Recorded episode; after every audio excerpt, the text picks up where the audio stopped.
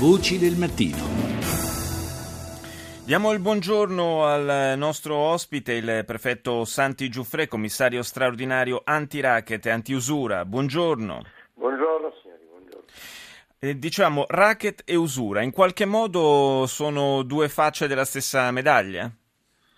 Ma, eh, certamente sono due gravi fenomeni criminali che colpiscono gli imprenditori, se non anche le famiglie nel caso dell'usura tradizionalmente eh, la criminalità organizzata non, non, si occupava di usura, eh, ma è un concetto ormai superato perché il crimine organizzato si dedica anche all'usura e colpisce, colpisce pesantemente l'economia in questo momento.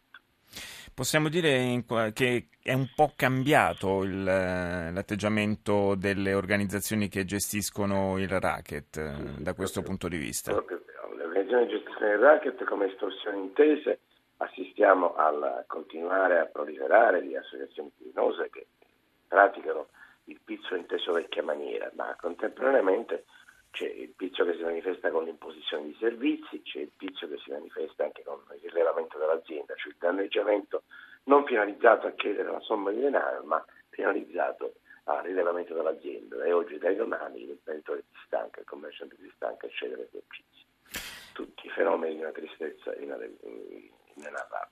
Si riesce a fare una sorta di mappa di, di questo fenomeno, della sua diffusione nel, sul territorio nazionale? Ma, eh, certamente le regioni del sud continuano ad essere eh, le più colpite, però eh, oggi non si può fare un discrimine pieno, netto, il fenomeno riguarda un po' dappertutto. Ripeto, è chiaro che il sud è ancora più pesantemente colpito, tant'è che eh, le regioni che stiamo aiutando di più, eh, gli imprenditori della regione sono quelli del sud, insomma, eh, questo è un dato certo. Però, specialmente per l'usura, eh, la mappa si estende anche al nord. Lucio Cerasuolo, vicepresidente delle imprese edili per la legalità, ha subito decine di tentativi di estorsione, non si è mai arreso, ha sempre denunciato alle autorità gli autori delle intimidazioni, a partire dalla prima volta, come ha confidato al microfono del nostro Marco Santucci.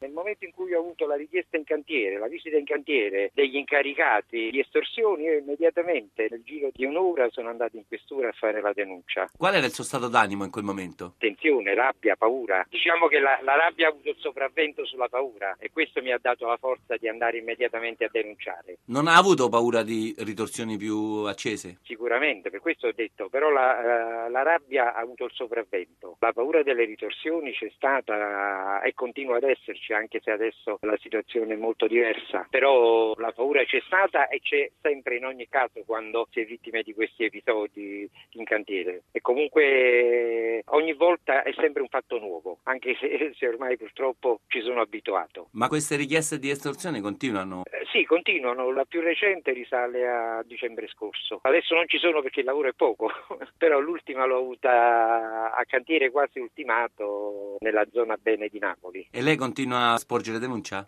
Sicuramente, ho immediatamente ho avvertito le forze dell'ordine che con altrettanta tempestività, ormai conoscendomi, eh, hanno mandato una squadra per cominciare a fare il primo servizio di sorveglianza. Dovesse chiedere qualcosa alle istituzioni oggi cosa chiederebbe? Onestamente da questo punto di vista mi ritengo abbastanza soddisfatto di quello che fanno, di come ci seguono e di come ci tutelano. Cosa si sente di dire a chi si trova nelle sue condizioni? Ma che ne vale la pena di denunciare, anzi che bisogna farlo proprio per uh, liberarsi da questa morsa e per il futuro dei nostri ragazzi.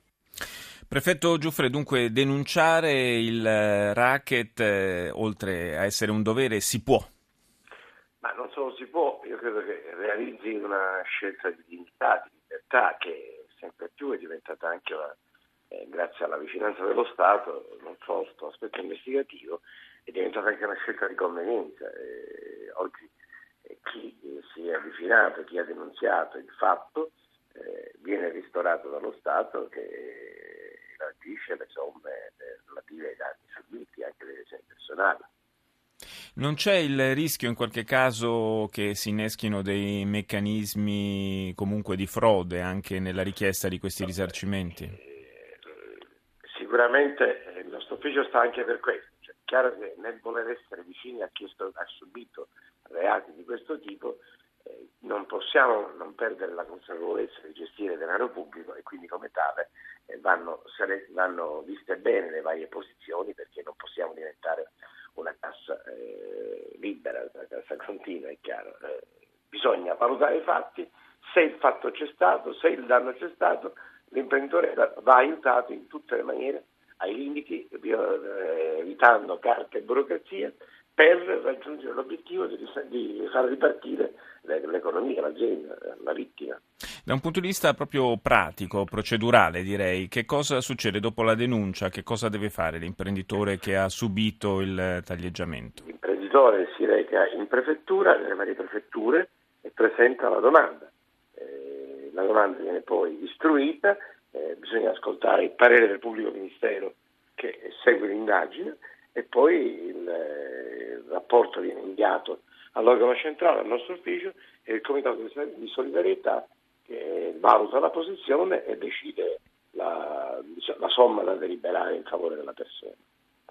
Il rischio è che nella, diciamo, mentre si procede su questa strada magari l'imprenditore possa aver bisogno di un prestito per andare no, avanti? Beh, insomma, se parliamo di, di estorsione, mm. immediatamente già si può intervenire con un'erogazione. Se parliamo di usura, se eh, il pubblico ministero eh, ritiene fondata la denuncia, esprime un parere favorevole e immediatamente la prega viene istruita. Certo, evidentemente dei tempi tecnici ci sono, però eh, non mi pare che chi ha fatto delle scelte serie e determinate abbia avuto modo di riprendersi. Io ringrazio il prefetto Santi Giuffre, commissario straordinario antiracket e antiusura, per essere stato nostro ospite. Buona giornata.